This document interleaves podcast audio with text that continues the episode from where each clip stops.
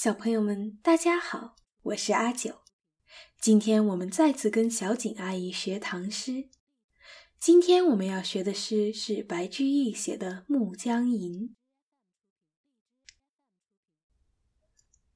一道残阳铺水中，半江瑟瑟半江红。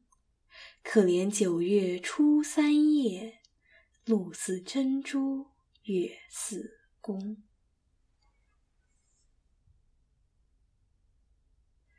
千里小诗词《暮江吟》，作者王小锦。《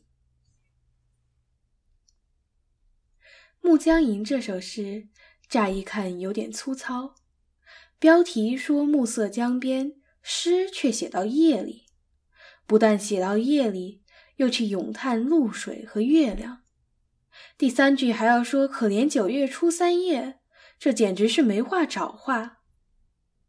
施哲存先生说：“绝句写得精彩，全看第三句如何转折，哪有用一个日期来凑第三句的道理？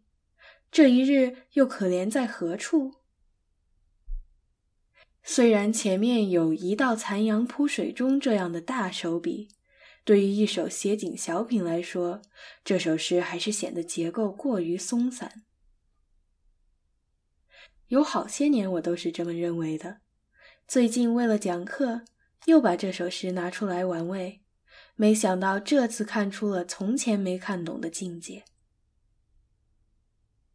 还是一句一句来说：“一道残阳铺水中”是大手笔，看起来平平无奇，但是一个“铺”字，立刻把夕阳斜落、江水融金的景色带到眼前。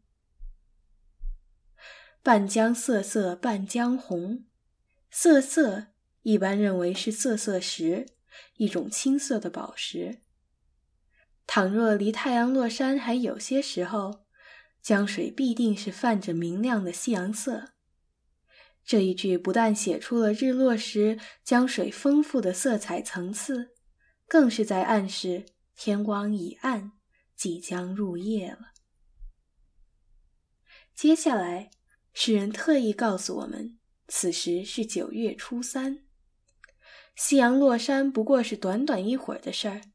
诗人还没有尽兴，夜色已经降临，草叶上早早就凝结出露珠。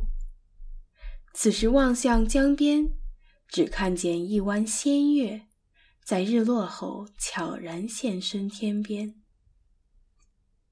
有些人觉得。这最后一句写的必定是深夜，甚至是凌晨。